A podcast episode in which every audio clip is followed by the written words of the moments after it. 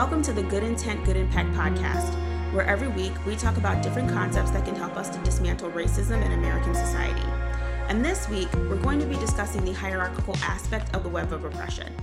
Now, this week's podcast is very closely related to last week's podcast because if you'll recall, we talked about group based categories and how some people are given more value or worth based on the categories that they're in.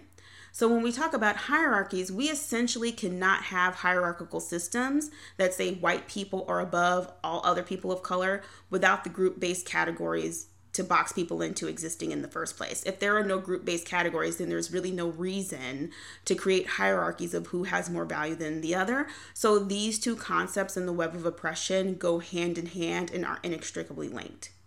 Um, in our society, when it comes to race, the hierarchy is actually pretty clear and self explanatory white people are at the top and everybody else is below white people.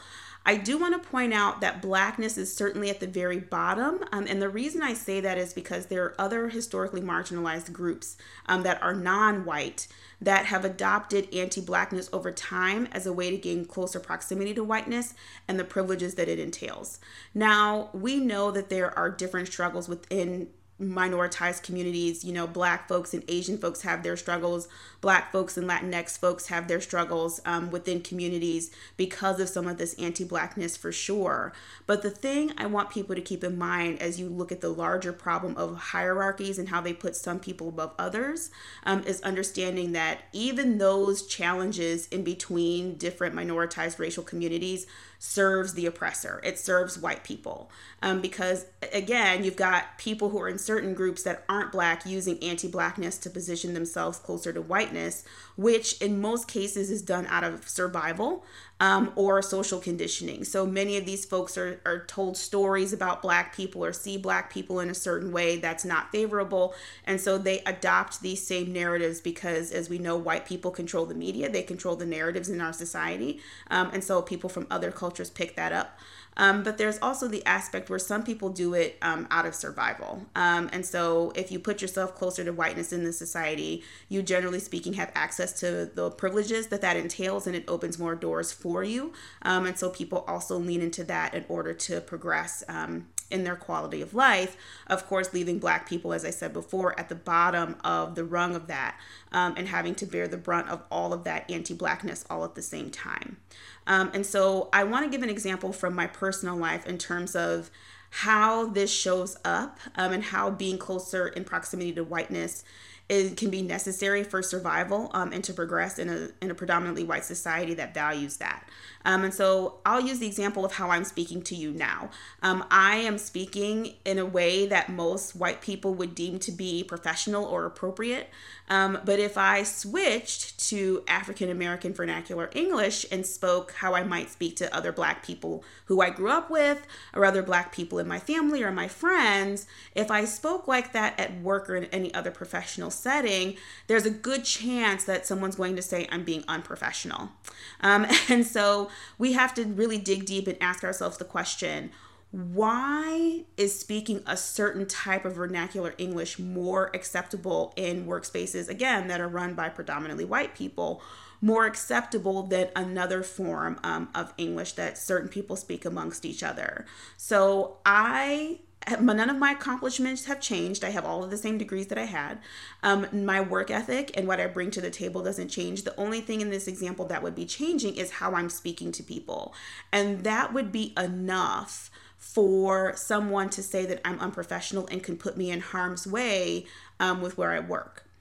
The key here to remember is just like race is a socially constructed category, just like gender is a socially constructed category, these ideologies about how we show up in space are socially constructed as well. We have agreed, or at least white people essentially have agreed, that this is what they want people to show up like to make them more comfortable and to be in closer proximity to them even if it means causing people like myself to have to do the constant code switching, um, even in cases where we really don't want to, because we know that there's an opportunity cost to not doing so, um, and white people not understanding that those kind of things are what contributes to racial battle fatigue um, that Black people carry um, and the trauma that Black and Brown people carry um, as we move through a predominantly white world Now, in terms of thinking about how we look at this and some of the mistakes that we make, other than what I just described in terms of having this system at all, one of the things I think people want to consider is that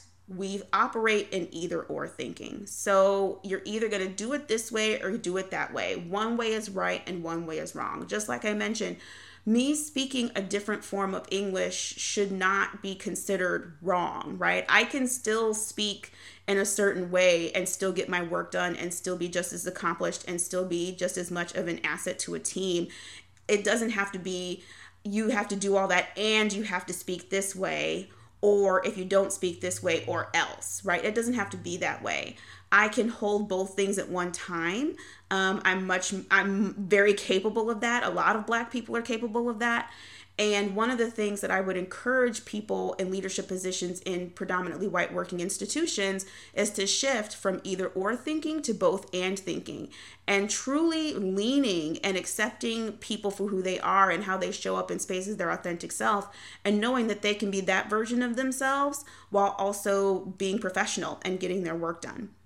Um, the other mistake I think we make when it comes to hierarchy um, is the notion of the oppression Olympics. If you have done equity work or been around inclusion work, you have heard where people will talk about the oppression Olympics as it relates to hierarchies. So I remind folks that the hierarchy of oppression in the web of oppression is not to say like this group has it harder than this group who's also marginalized. So to say things like, Black people have it worse than Latinx people, or Asian people are the model minority, so what could they possibly know about being oppressed? I still stand by my earlier statement that some of these groups will lean into anti blackness in order to gain closer proximity to whiteness, but it doesn't mean that there's any less hurt when people of Asian descent are seeing their elderly being viciously attacked for no other reason that they're Asian. That kind of pain and fear is also very real, just as real as it is for Black people who are afraid of interactions with law enforcement. And so to say that one type of hurt or fear or pain is more important or more visceral or more valuable than the other plays right into white supremacy's hands because instead of us banding together as historically marginalized people and tackling white supremacy, we are focused on trying to go at each other for what scraps we feel like are left in our society for white people to see us. This does not mean that we don't have to deal with the stuff happening within our groups as marginalized people. We do have to deal with the anti blackness that's in these communities. But again, it doesn't have to be either or thinking. We can do both of these things at the same time. So we can tackle the anti blackness that shows up in some of these communities while at the same time holding white people accountable for number one, instigating the oppression Olympics in the first place, and two, creating a system that leads to the detriment of all of us as marginalized people while they gain and benefit as they always have. Next week, we are going to move forward to the next aspect of oppression. Um, so make sure that you hit the subscribe button, both on the YouTube channel as well as the podcast, to make sure that you don't miss anything um, when new content is released on Fridays. Um, and as you continue to do the work of equity, I wish you well. I know that this is hard work. Um, I know that this is a lot of emotional labor for a lot of people. So I want to say thank you for sticking with me as we talk about the web of oppression. I want to wish you well as you go through your week, and I will see you back here next Friday.